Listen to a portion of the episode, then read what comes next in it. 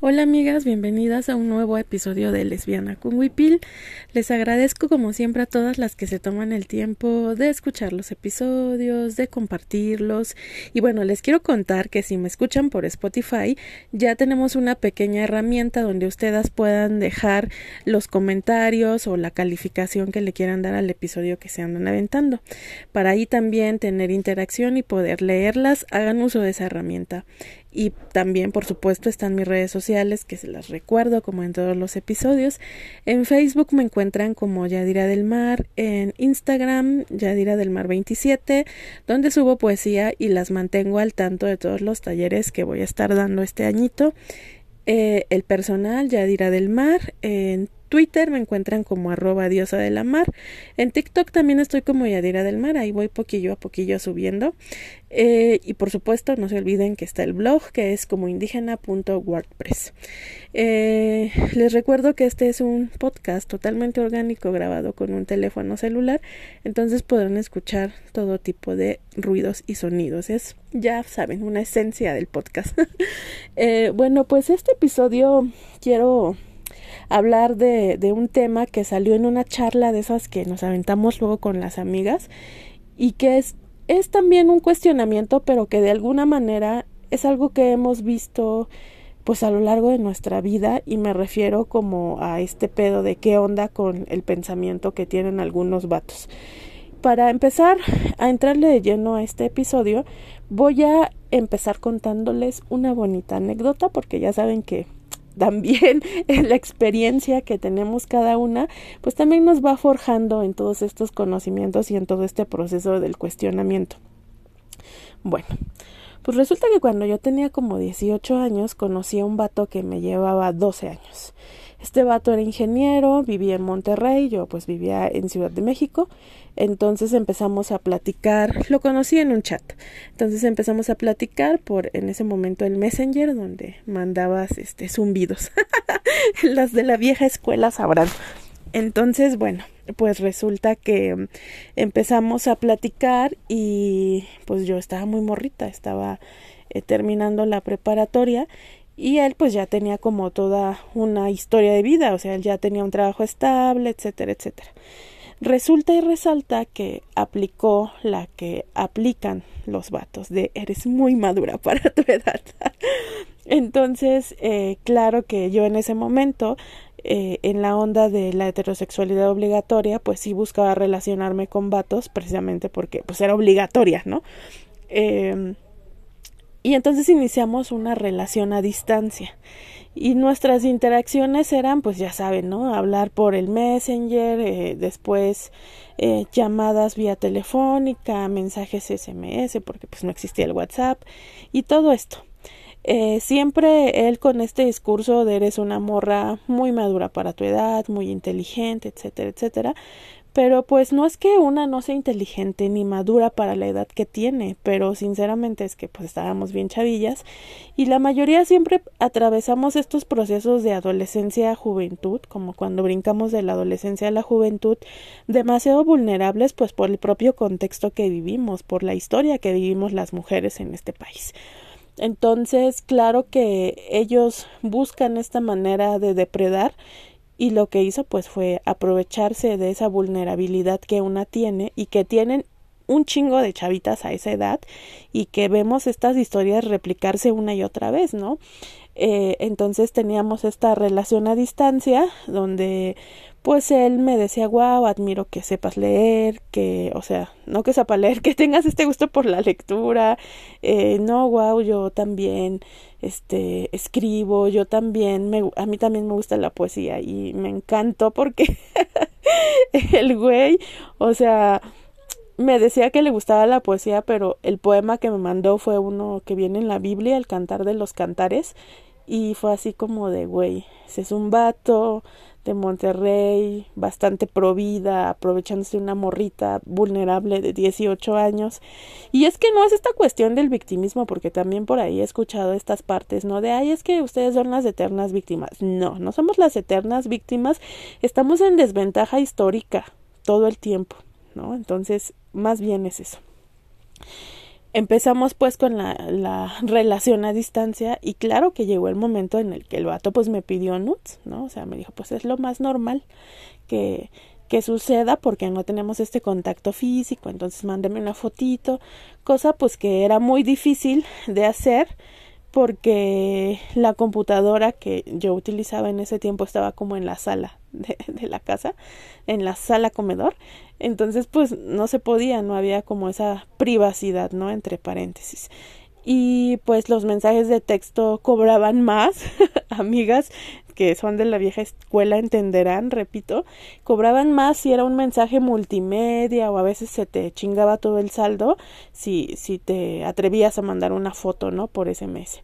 Entonces era muy complicado, pero él insistía mucho como en que lo hiciera y se las mandara por correo. Esto pues nunca sucedió evidentemente y, claro que evidentemente pues lo que lo único que quería el vato era conseguir eso y después abrirse porque no tardó mucho después de la última vez que yo pues le dije que no, que no, no me sentía como a gusto, también por los propios traumas y complejos que una tiene a esa edad y se fue, o sea, se abrió y retornó como muchos años después, ya cuando yo estaba como en estos lares del feminismo y pues le dije, güey, fuiste un culero, o sea, te aprovechaste denso de una morrita, ¿no? Y pues sus discursos siempre son, pues yo te quería proteger y, y este pedo. Entonces, ¿a qué va esta pinche experiencia del terror?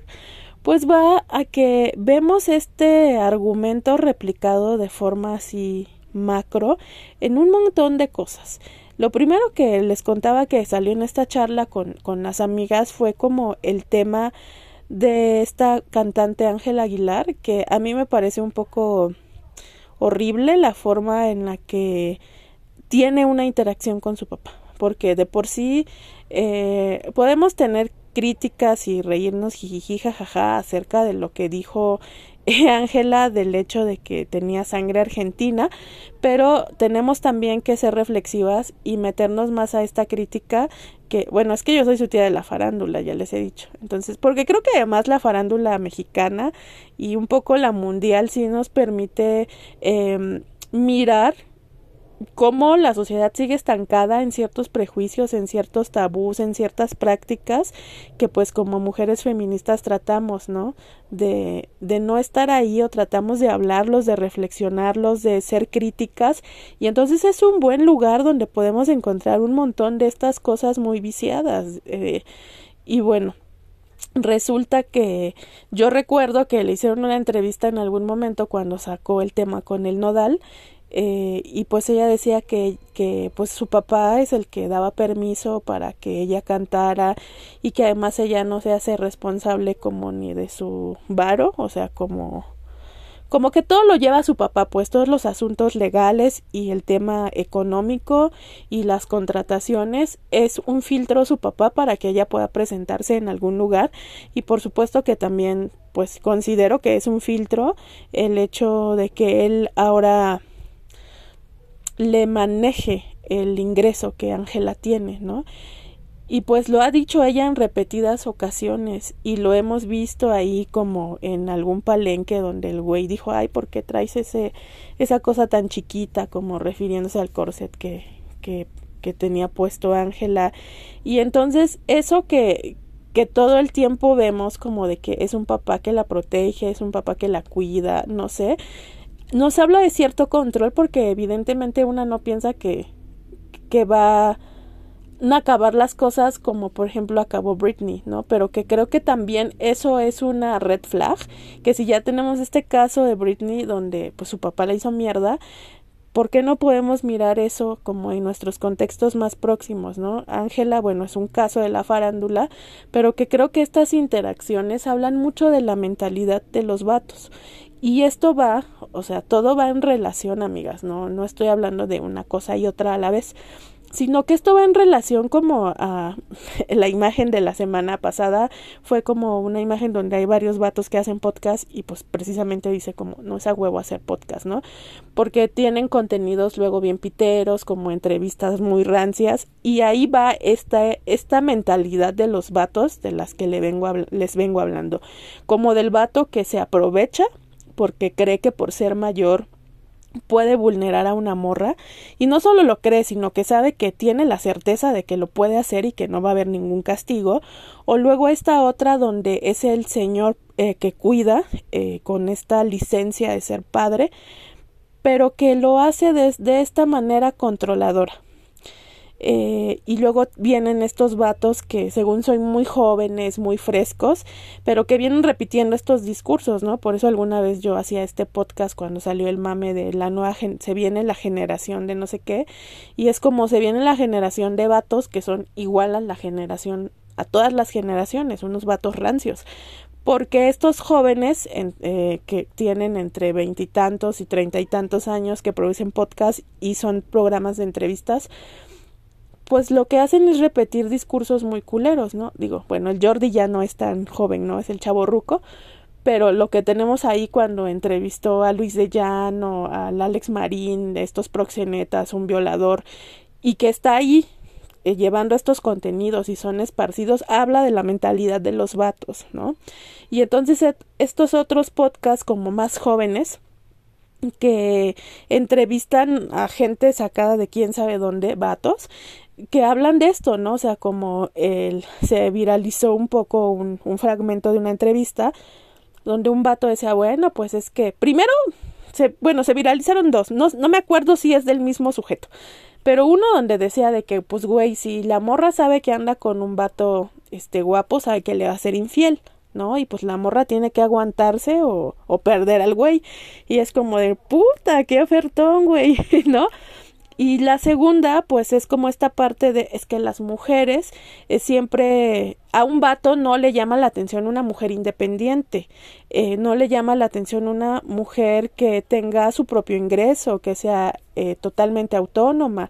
A un vato le llama la atención las mujeres que necesitan ser cuidadas, que necesitamos esta parte. Y entonces creo que lo único que nos muestran es que siguen teniendo pito chico. O sea que pasen lo que pase y se hable de las famosas nuevas masculinidades, la mentalidad de los vatos sigue siendo exactamente la misma, ¿no? Se compraron esta idea de la protección y entonces luego yo me pongo a pensar cómo hay morras que defienden esta parte de decir es que el patriarcado también nos los oprime a los vatos, o sea, sí, güey, pero entonces, ¿por qué tenemos a generaciones muy jóvenes repitiendo este mismo discurso. O sea, ¿por qué ellos no se toman el tiempo de cuestionarse lo que nosotras nos hemos cuestionado ya a lo largo de muchísimos años? ¿No?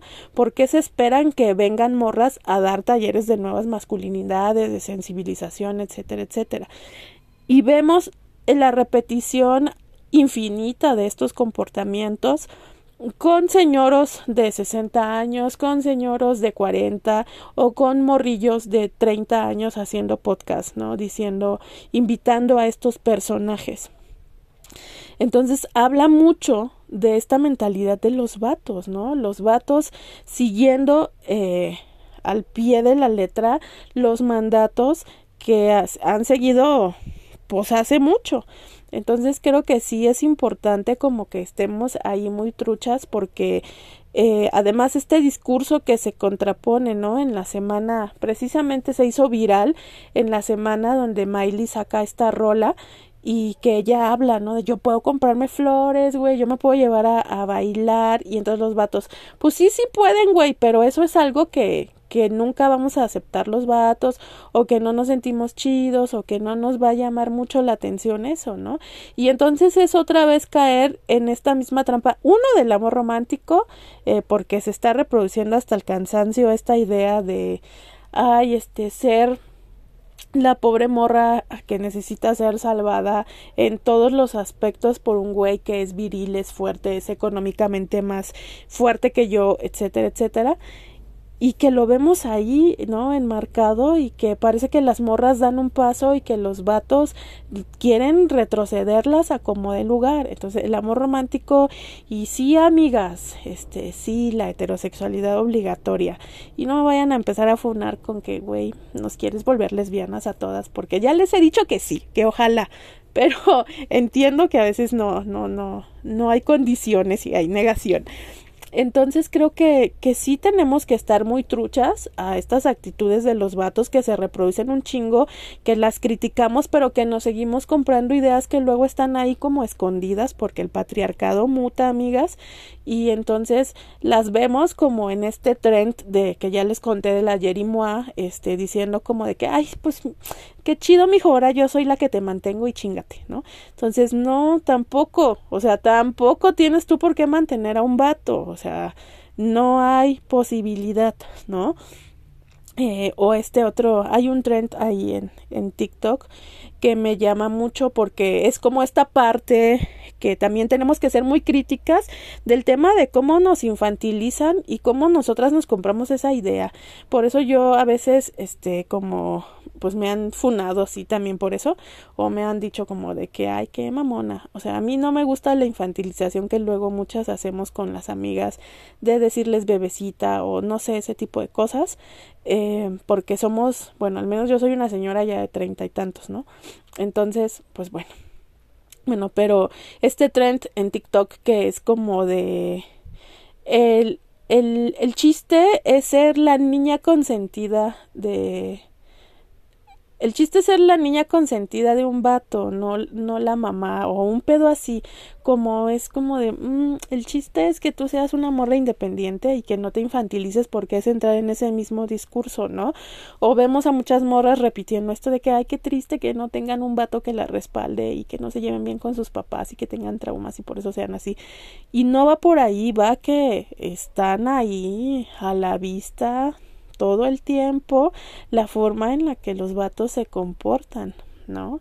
Esta manera de depredar bien culero a las morritas, de sacarles lana, de controlarlas, de tener estos pensamientos todos rancios, de es que no, a nosotros no nos llama nunca una mujer independiente. Güey, es que tienes el pito chico y es con lo único que te puedes medir.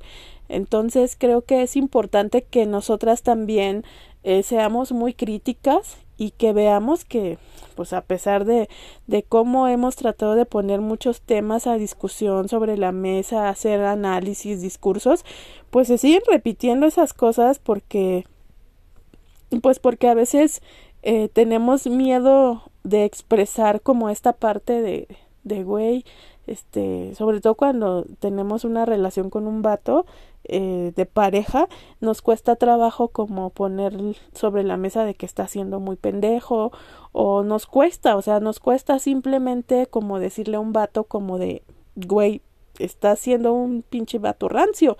Y creo que es importante poder decirlo y poder seguir observando todas esas dinámicas en nuestro contexto, en las redes sociales y todo lo que pasa en el mundo del espectáculo, porque, repito, es un gran lugar para poder hacer análisis y darnos cuenta de cómo está este pedo, ¿no? O narrativas bien culeras, eh, eh, como por ejemplo que siempre todo tenga que ser señalar a otras morras, pero no cargarle el peso que merece las acciones que, que tienen los sujetos, ¿no? O sea, por ejemplo, Jorge Salinas con la nutrióloga que es el chisme de moda y de novedad, pues es como de ya está la entrevistan y salió esta señora Marifer Centeno que en lo particular me parece una persona poco ética porque se la pasa haciendo análisis que nadie le pidió, eh, se mete en asuntos muy privados, diagnostica eh, enfermedades hasta mentales, trastornos y no sé qué, avalándose de que pues lee el lenguaje corporal.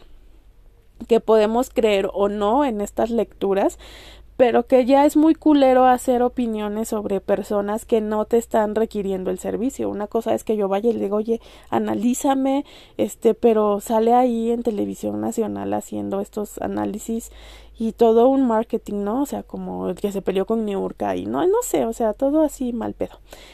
Y, y, está este análisis que hizo sobre la supuesta amante de Jorge Salinas y el tema como de es que ya lo montó ella es que además en las en las fotografías que analizó las donde se ve el supuesto engaño y la traición es como de, es que mírenla, ella es la única que se ve sonriente, él está serio y además ella ya dijo que sí hubo un beso y se estuvo riendo durante la entrevista. Y entonces eso nos dice que ella está emocionada y que la más enamorada es ella.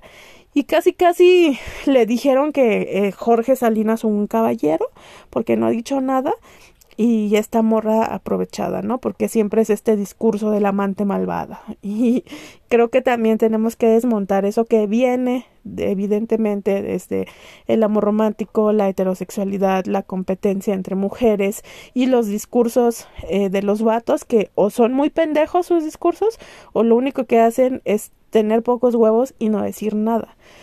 Eh, entonces, pues una vez más se comprueba que es una pérdida de tiempo salir con vatos y que si tienen la oportunidad de salir con uno, desaprovechenla. y bueno, pues eso quería contarles en este episodio y pues nos escuchamos en un siguiente pues en un siguiente episodio. Bye.